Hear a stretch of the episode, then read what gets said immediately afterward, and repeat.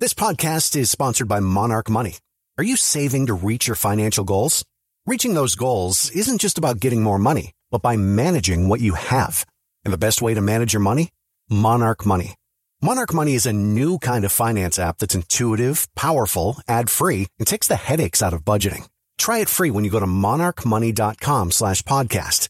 Monarch puts all your accounts, investments, transactions, and finances at your fingertips. With a complete view of your finances, you'll gain insights on your spending and find new ways to save. Plus, Monarch lets you customize your dashboard, collaborate with your partner, set custom budgets and goals, and track your progress toward them. See why Mint users are turning to Monarch Money and loving it, and why the Wall Street Journal named Monarch Money the best budgeting app overall.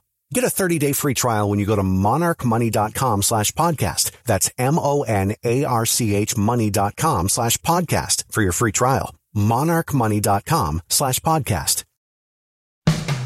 Today on Something You Should Know, does listening to the radio distract your driving like a cell phone does? Then, why do so many marriages and relationships deteriorate?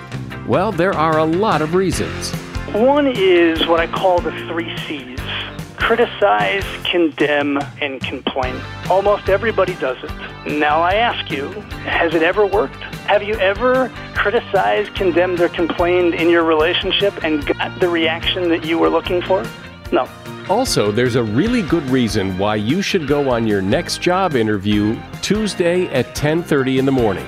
And we have to do something about email. 42%, this is hard to believe, 42% of people spend three or more hours a day. Uh, You know, that's almost half of the population that's spending that kind of time. So it's a huge productivity problem. All this today on Something You Should Know. If you ask any manager, I bet you they can tell you some hiring horror story because hiring is hard. That's why if you're hiring, you need Indeed. Indeed is your matching and hiring platform with over 350 million global monthly visitors, according to Indeed data, and a matching engine that helps you find quality candidates fast. And fast is good, but quality also matters. And 93% of employers agree that Indeed delivers the highest quality matches compared to other job sites, according to a recent Indeed survey. So why leave hiring up to your every so often, once in a while, try to do the best you can approach to hiring when Indeed gives you a proven system that works and so many potential candidates, you're bound to find the right person. And listeners to this show will get a $75 sponsored job credit to get your job more visibility at indeed.com slash something. Just go to indeed.com slash something right now and support our show by saying you heard about Indeed on this podcast. Indeed.com slash something. Terms and conditions apply. Need to hire? You need Indeed. Something you should know. Fascinating intel, the world's top experts, and practical advice you can use in your life. Today, Something You Should Know with Mike Carruthers. Hi, welcome to Something You Should Know. We do this every week, twice a week, have been for almost three years now. And we start today with distracted driving. There's a lot of concern about distracted driving, particularly with cell phone use, but also eating and talking to other people in the car. All those things can distract you from driving your car. So you might think that listening to the radio would also be a distraction, but it turns out it's just the opposite. A study found that listening to music while you drive can actually enhance your driving performance. Researchers tested a group of drivers with and without music, and those who had the radio on actually had faster response times to sudden changes on their simulated course. There is a catch, though no changing stations. It turns out that the, the process of changing stations, of switching your focus to the radio and switching stations, actually can distract you from your driving. And that is something you should know. I'm sure you've seen it and perhaps even lived it. It is the seemingly inevitable path of many marriages and long term relationships. They start out great, but then over time, something happens And after a while, things aren't so great anymore. There are conflicts and resentment and distance and a host of other things that can go wrong. So, what is it that happens that causes this? Why does this seem to be such a common occurrence? People become a couple because they're attracted to each other, they love each other, and they want to be together. Here, with some excellent insight and some solutions, is Mort Fertel. Mort is a leading authority on the psychology of relationships and has a global reputation for saving a lot of marriages.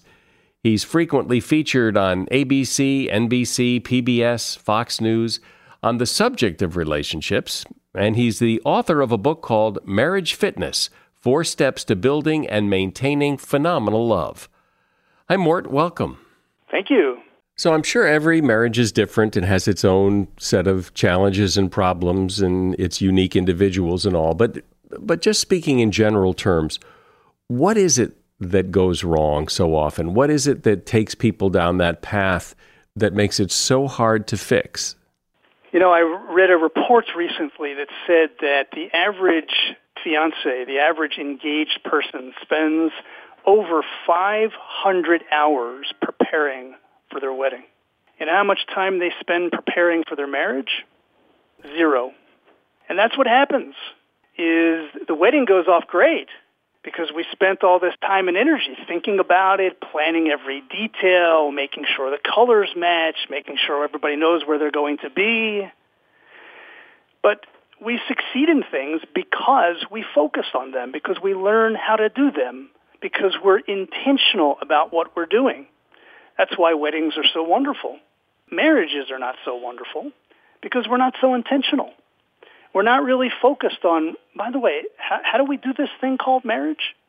And so, not surprisingly, it falls apart. So it's just a rule in life. What we invest in and focus on is what we're successful with.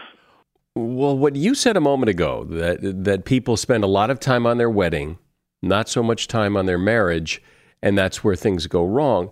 But I think that part of the problem is even if you are to spend the time on your marriage, I mean, if you said, Mike, spend more time on quantum physics, well, well, I could spend all the time in the world based on what I know about quantum physics, and I would be n- no better a quantum physicist than I am now because I wouldn't know what to think about and what to do. And I think that is the case with a lot of marriages.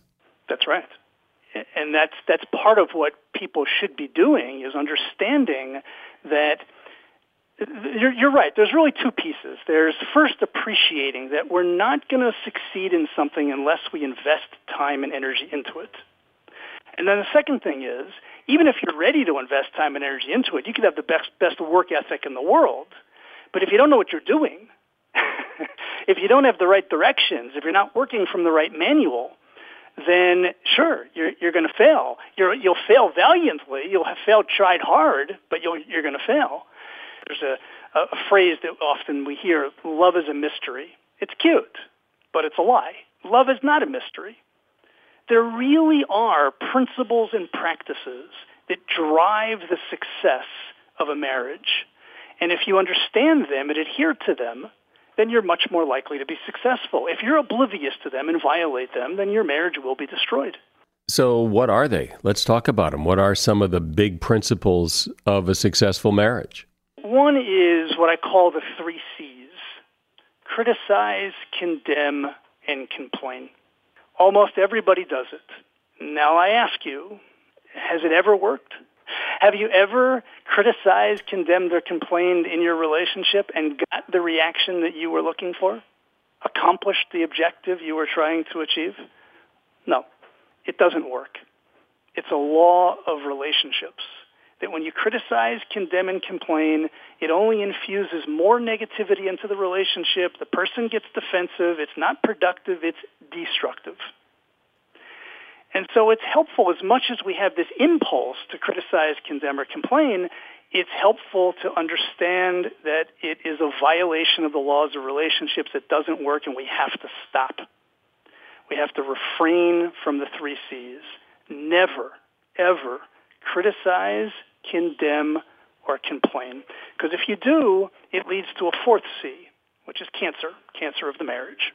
Isn't it interesting that criticizing, complaining, and condemning, as you say, never gets you the result you want, and yet it's it's so hard not to do it? You could look at it like this. This is this is a skill that defines one's maturity. Anybody that has children understands that children are inherently impulsive.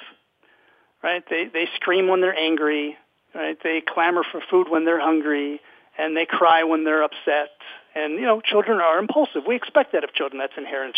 But our job as parents is to nurture their maturity uh, and help them emotionally mature, which means to control their impulses. You know, uh, don't hit him. I don't care if he hits you. You know, and uh, we're not going to have dessert first. We're going to have the meal first. Dessert comes later. And th- this is this is you know the definition of emotional maturity is the ability to align one's actions and goals not with our impulses, but with our goals and values. That's how you get a great life. So when you don't criticize and complain and condemn, you can't just not do that. You have to you're going to have to do something else. You can't just you can't just create this void. So what do you do instead? Brilliant question. Right? It's a great question. It's a tremendous insight, right? So what what do you do with that? Am I am I am I basically saying you're supposed to swallow it and you know just not do anything? So no, the, of course there there are things that you can and should do.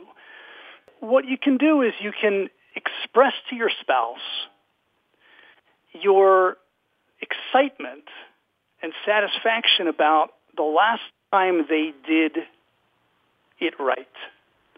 What, whatever it is that you're looking to criticize, talk about how much it meant to you when they did it right. Try to find them doing it right during the course of the week. So just as a mundane example, you know, maybe you feel upset that every time after dinner everybody disappears and you're left cleaning up and nobody ever helps. But really ever? Ever? Nobody ever helps? Is there ever a time when people help? Probably. So you know what? Catch them doing it right and make a big deal out of it. Oh my gosh, thank you so much for helping. You have no idea how much that means to me. I love when you're in the kitchen with me helping. I love when it doesn't all fall on me. So when you make a big deal out of it, you're basically highlighting people's opportunity to be your hero. People, I want to be a good husband. Everybody wants to be a good husband, wants to be a good wife. I want to feel like a good husband. I want to feel like a good wife. But the problem is, it's not always so clear to me what I need to do in order to get that feeling. When you make a big deal out of the things that I do right, that's it, uh, that's a, a, an easy clue for me. Now I know what I have to do in order to get that feeling of being a good husband. See, it seems so simple when you say it. Know, when we talk about it like this, like, well, of course, well, everybody knows this, and yet in the in the heat of the battle, in the in the day to day experience, it's it's hard to do. But I don't want to dwell too much because I want to get to several of these in our time here. So let's, uh, and I think we've nailed that one. So let's let's move on. Everybody knows that to have a successful marriage, you need a date night. And you got to go out with your spouse and spend quality time at least once a week. How can you expect to have a meaningful, important, you know, intense emotional relationship if you're not spending quality time one-on-one, not a social occasion, not a movie, but real quality time with your spouse on a weekly basis? How can you expect to, to be successful? You can't. You've got to do it. It, it. It's, in a sense, it's common sense, but it, it's not common practice. So what I do is I, I, I put it on my calendar and I have that, t- it's sacred time. And I have that time blocked aside. So when my staff goes into my calendar to schedule sessions and full day intensives and meetings with this, person, that time is unavailable. Nothing else could go in there.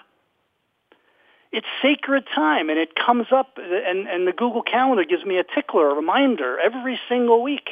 And that same time is blocked off on my wife's calendar. And so it doesn't take so much. If we had to plan our date night every single week, it would never happen.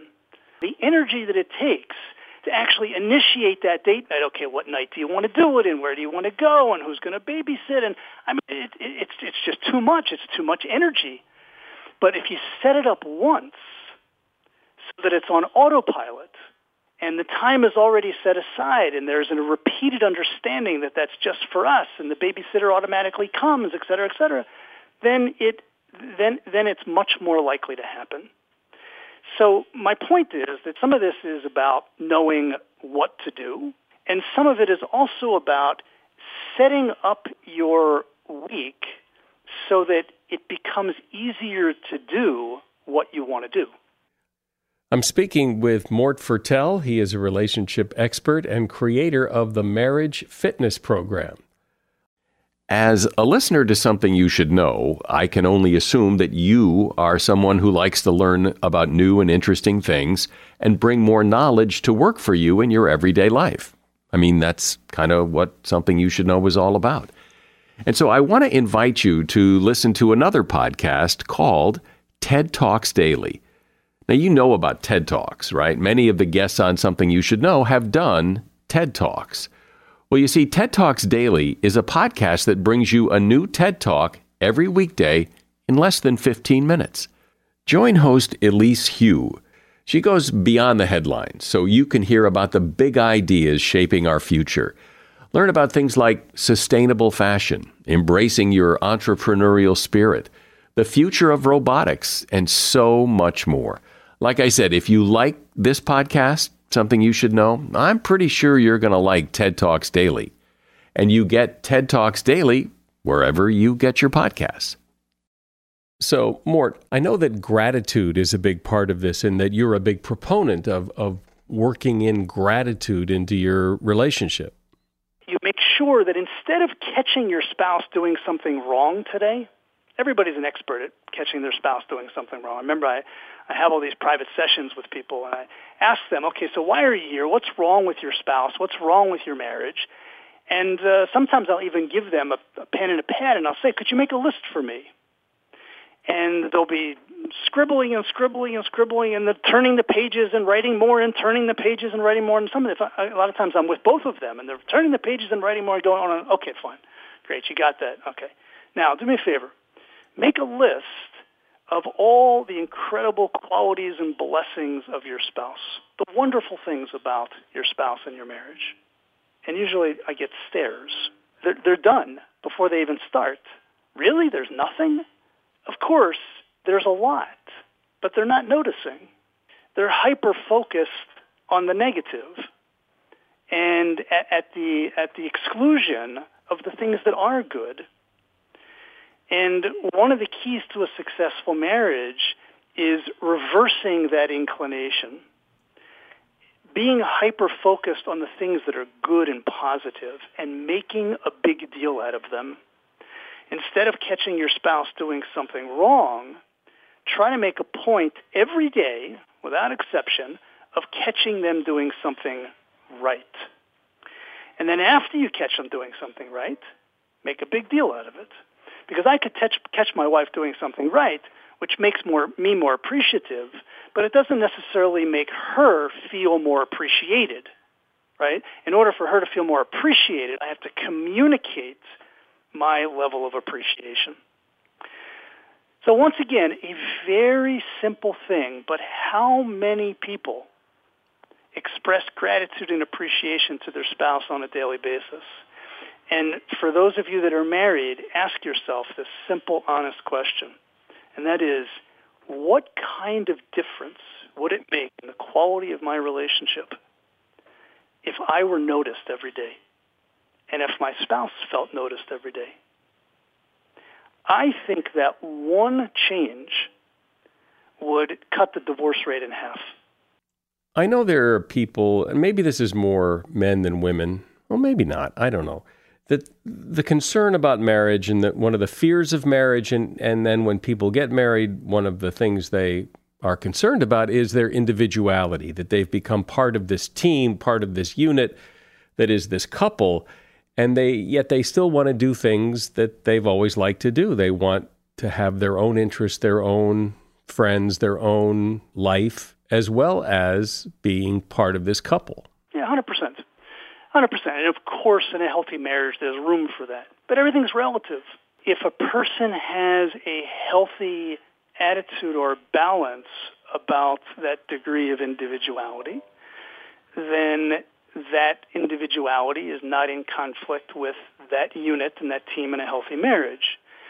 Unfortunately, in today's world, where everything is about me, and in general, people are are clamoring for what I deserve and I want, the the they're way out of balance, and their focus on me and my needs ends up coming at the at the sacrifice of the team, the unit, the marriage.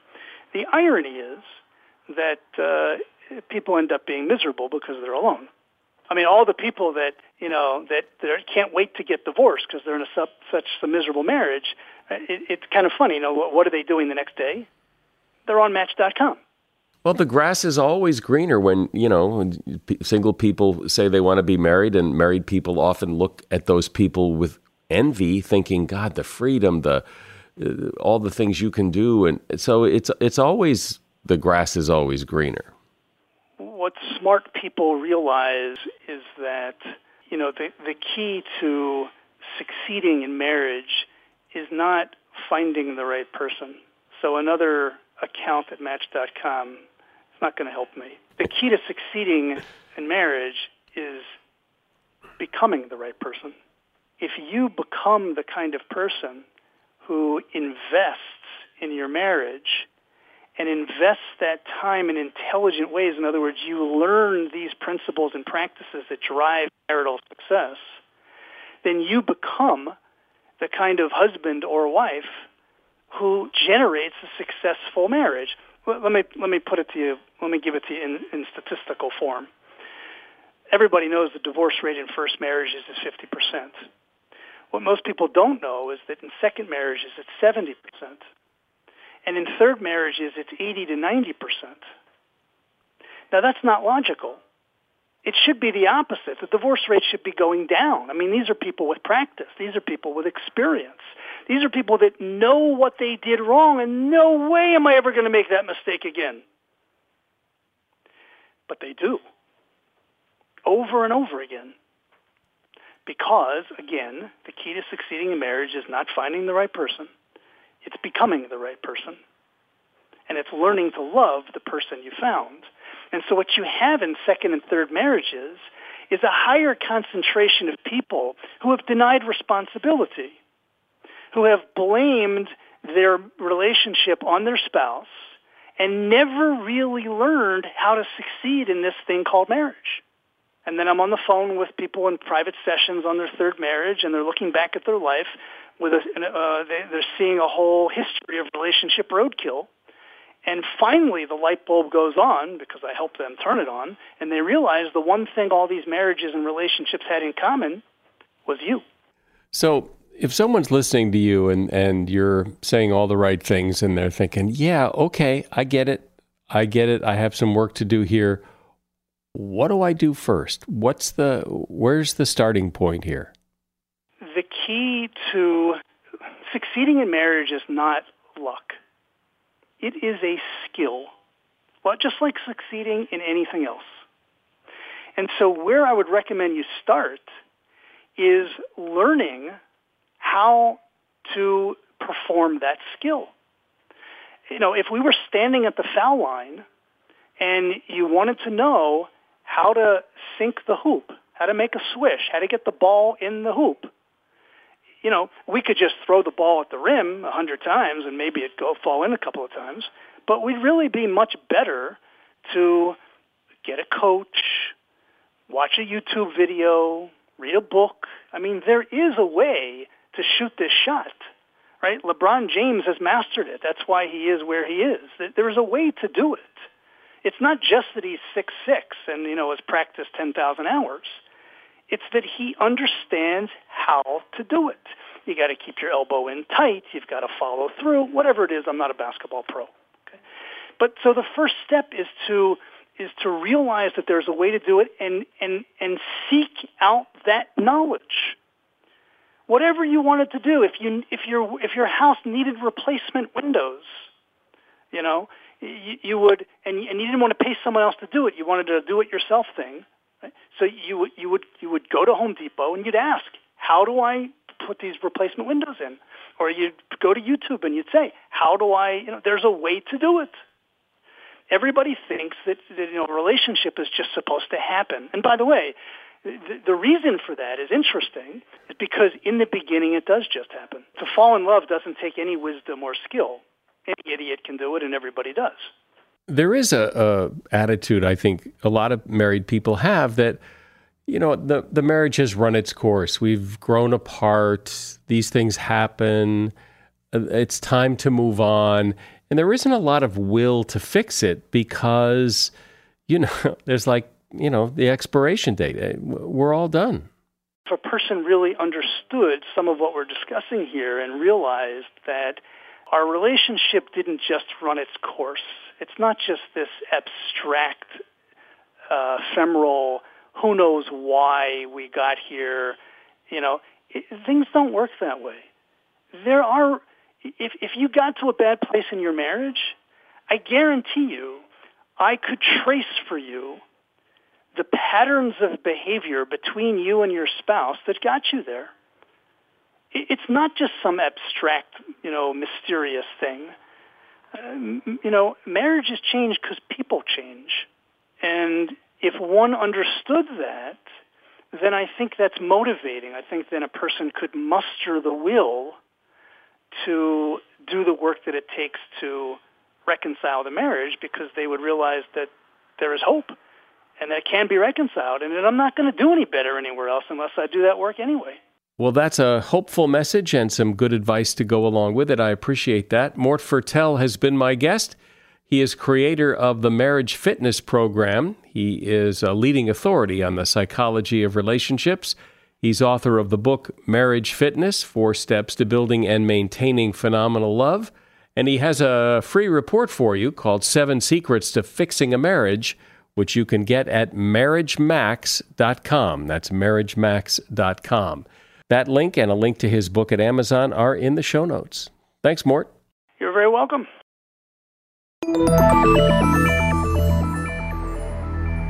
As I'm sure you know, dealing with email takes up a huge portion of the day for many people, me included.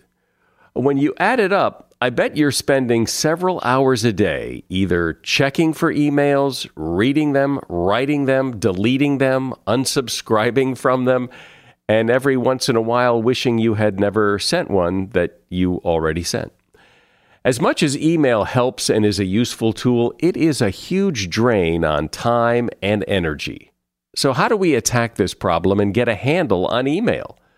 Here to help is Dianna Booher. Dianna is one of the top communications experts around, and her latest book is called Faster, Fewer Emails Manage the Volume, Reduce the Stress, Love the Results. Hi, Dianna. Thank you. It's great to be with you. So, everybody has their own email stories and has their own email experience, but, but in a more global sense, how big a problem is this? Right. When we did the survey with University of Northern Colorado, their social research lab did this survey for us, and they found that 42%, and this is hard to believe, 42% of people spend three or more hours a day. Now that's not always on the job. Some of it is, but it's their their business work that they're taking home. So it, that cuts into their time. You know, after they put the kids to bed at night, they're going back and answering all this email. Sometimes at midnight.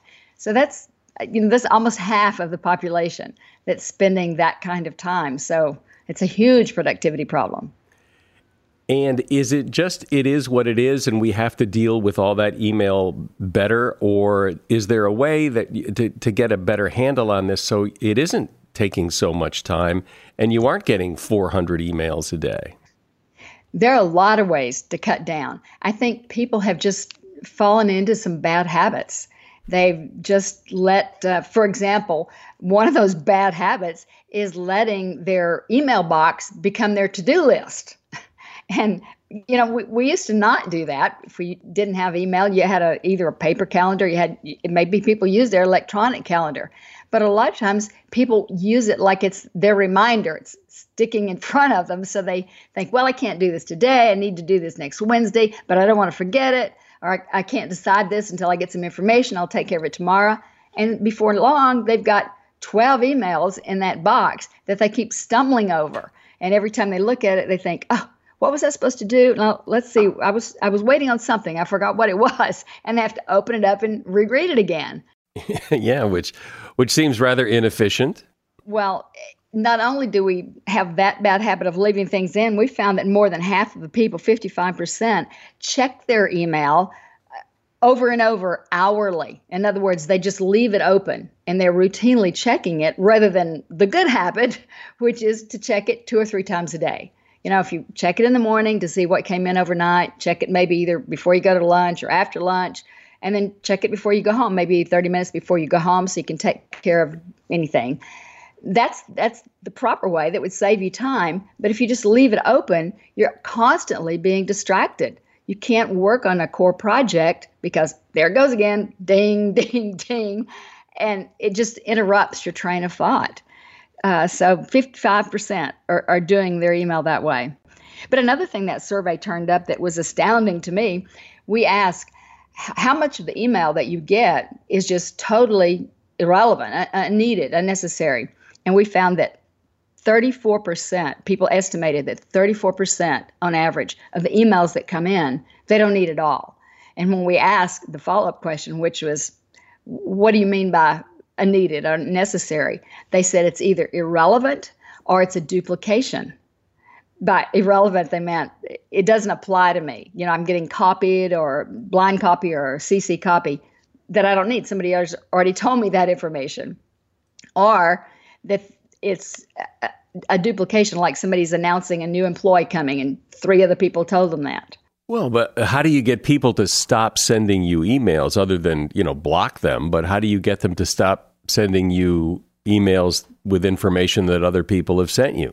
Generally, what's happening is people are sending you, they're not the owner of the news. So, what we tell them is if you let the owner of the news give the news, if you're the boss, you're the vice president of this division, and you're announcing it, then you announce it. But we've all had a, what I call the the Aunt Matilda of the family. You know, you go to the family reunion and you're ready to say, "Hey, I got this great job in Singapore. I'm ready to go." And Matilda, Aunt Matilda's already told everybody. Or your parents and you're ready to announce so and so's getting married. We're all excited, and Aunt Matilda's already told everybody. There are these people in the company who think it's their job to spread the news about everything. They're sort of on this back channel. And you want to learn to not be that person, but not respond to all this back channel information that people are sending you, rumors and whatever. If it comes from the official source, then respond to it. Then do what they're asking you to do. Then welcome that person, etc. What else did the survey find? Because uh, getting 34% of your email as, as basically unnecessary, I mean, I actually think mine is higher, but but that may be the nature of the work I do. But the for most people, that's a that's a lot of wasted time. It is. It is. And another thing that really astounded me that a little bit more than a fourth, 28%, said they had been scammed by email. I, you know, I, there's much publicity that's out there about not clicking on links and making sure that you look at the domain, the URL, when somebody sends you an email and you think you know that person or you recognize where that's coming from. To think people don't check that now. As many articles and blogs and uh, podcasts that we have about that, people are still doing that. So uh, more than one in four said they have been scammed and you know given their credit card or had their email taken over by someone. That's still astounding. So I think you've pretty clearly defined the problem, and I think people have a sense of their own email problem. So let's talk about solutions. Where do you start to get control of this? I think the main thing that people could do and, and, do it really easily is to go through the strategies for reducing the volume. I mean, that's the first thing. Unsubscribe to those that are relevant to you, that have outlived their usefulness. And I know that sounds like common sense, but a lot of people think, oh, I don't have time today. I have to roll down to the bottom, find that little bitty print that says unsubscribe, and then there's going to be something that comes up to the top that tells me to unsubscribe and then reconfirm that and it'll be four clicks it's just i just need to delete right now and they don't permanently get off those lists and then they don't acknowledge and and what I mean by that somebody sends you something and you don't say I got it, and or you you don't have the information to reply for another two or three days, and so you get a reminder email and another reminder email. So sometimes we're just creating our own clutter. And so the first thing I think you have to do is to think, how do I cut my volume? And once you do that, then you can move on to writing better emails and structuring them appropriately. And then you can move on to getting organized with the files and documents that you have. And then you can move on to safety and security issues. So you just sort of take it in stages and waves. Well, let's talk about writing better emails. What's a good email look like? Well, it has structure because if you think about it, writing is your thinking on the page. And I think it affects your credibility when you just do a brain dump, and, and a lot of people write that way as they think. And they build a case. Once upon a time, this happened, and then she told me, and then we came into the meeting, and then she said, and then I did, and so now here I want you to do so and so. And by the time they get to the end of it, the reader may know the whole situation and what they're supposed to do, but they may not. Many times they get to the bottom and they think, So what? what are you asking me to do? And that's the wrong way to write an email.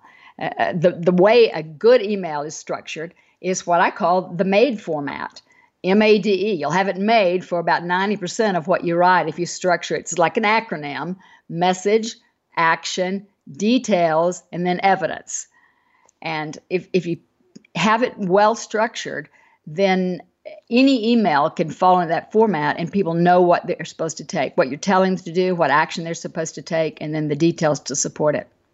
My sense is that long emails are a real problem just because people don't read them.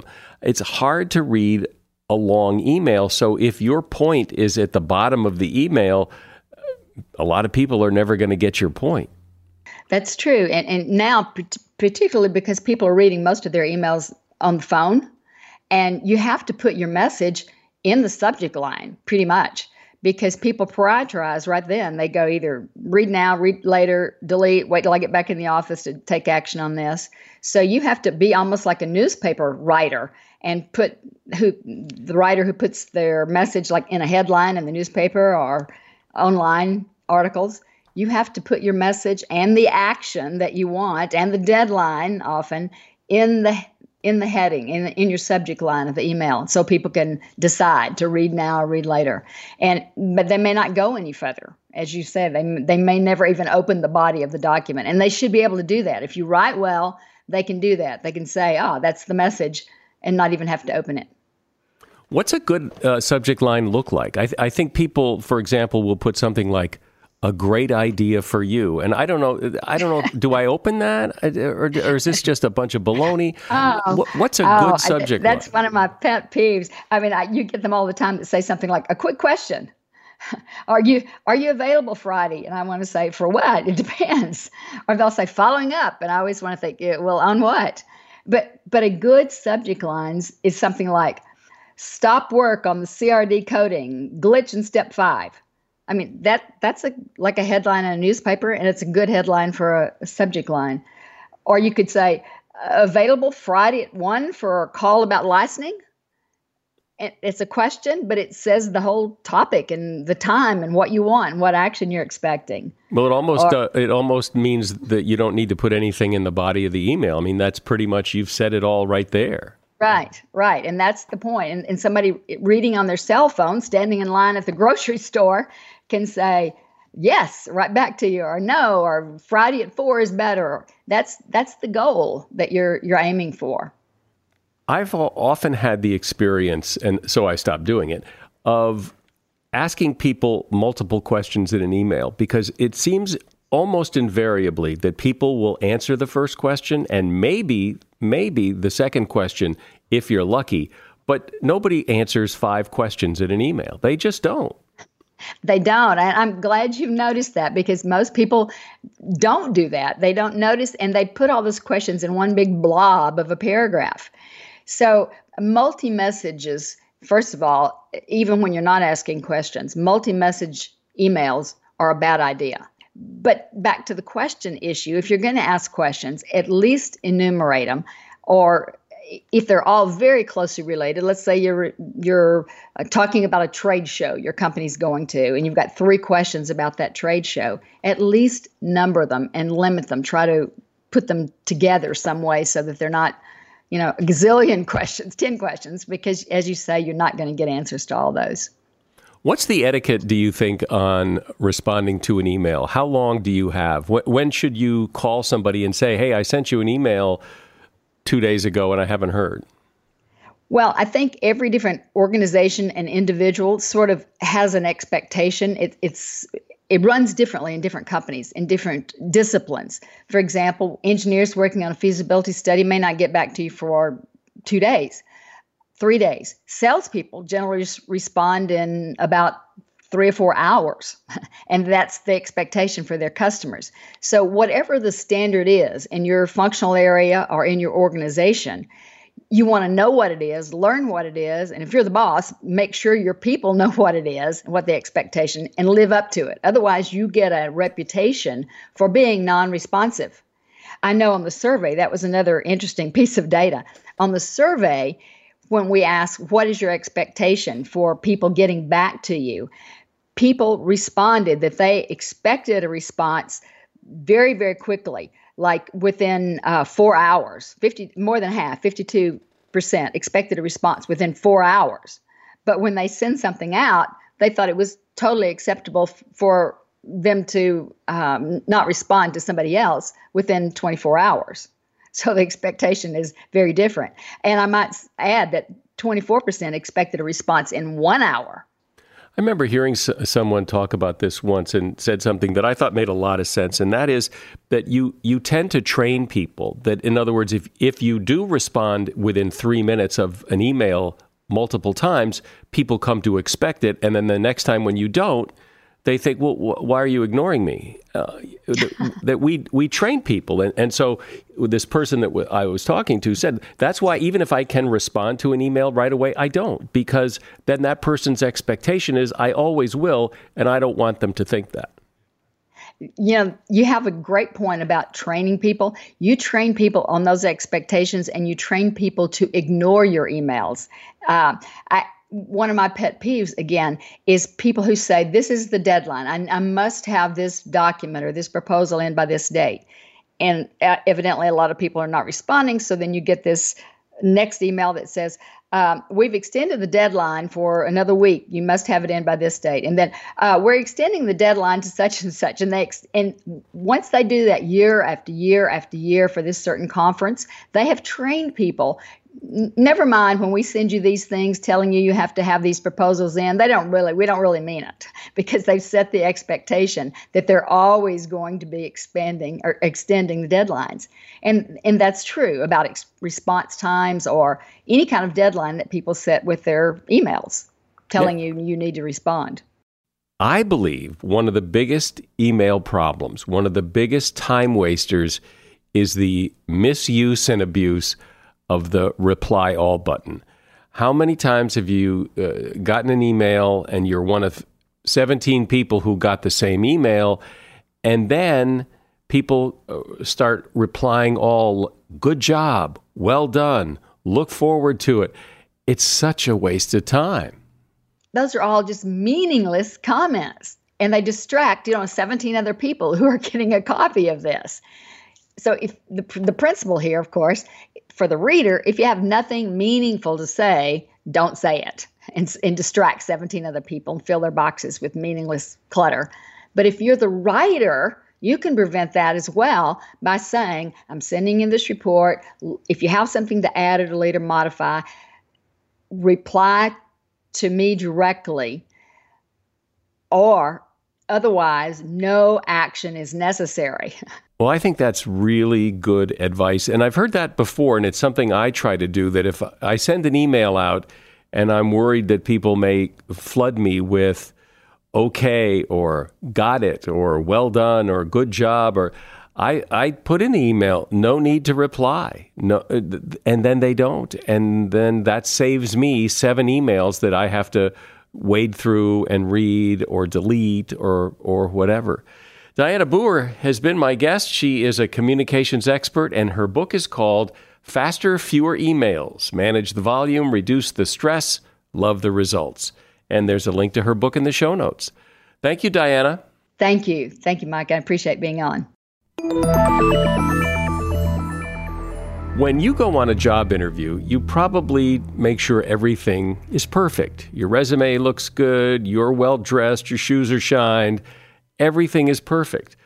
But one thing you probably don't think about is the time of your interview. But it turns out that whether or not you ace that interview is not only about how you look and what your skills and abilities are, it's also the time of the interview. In a survey of 2,200 corporate CFOs, the best time to go on a job interview is between 9 and 11 a.m. Other research has shown that Tuesdays at 10:30 is the ultimate. Generally speaking, you only have about 15 minutes to make a good first impression, so you should try to make that good impression early in that 15 minutes. Of course, all the other things apply too. You need a good handshake, you should have a few good stories ready, as well as some good questions to ask. But the time of day is really important if you can make that happen. And that is something you should know. You know, somebody asked me, How did you grow your audience to be so large? And my answer is always one listener at a time. And you can help us grow the audience one listener at a time by sharing this podcast with someone you know. I'm Mike Carruthers. Thanks for listening today to Something You Should Know. The Bigger Pockets portfolio of podcasts are worthy of your investment. We're having a real conversation as real real estate investors. New episodes available every day. It's important to buy where it makes money and not necessarily where you want to travel to. Bigger Pockets, On the Market, Rookie Real Estate, or Money Podcast. The purpose of flipping is to create more cash so then you can reinvest into other types of properties. The Bigger Pockets Podcast on YouTube or wherever you listen.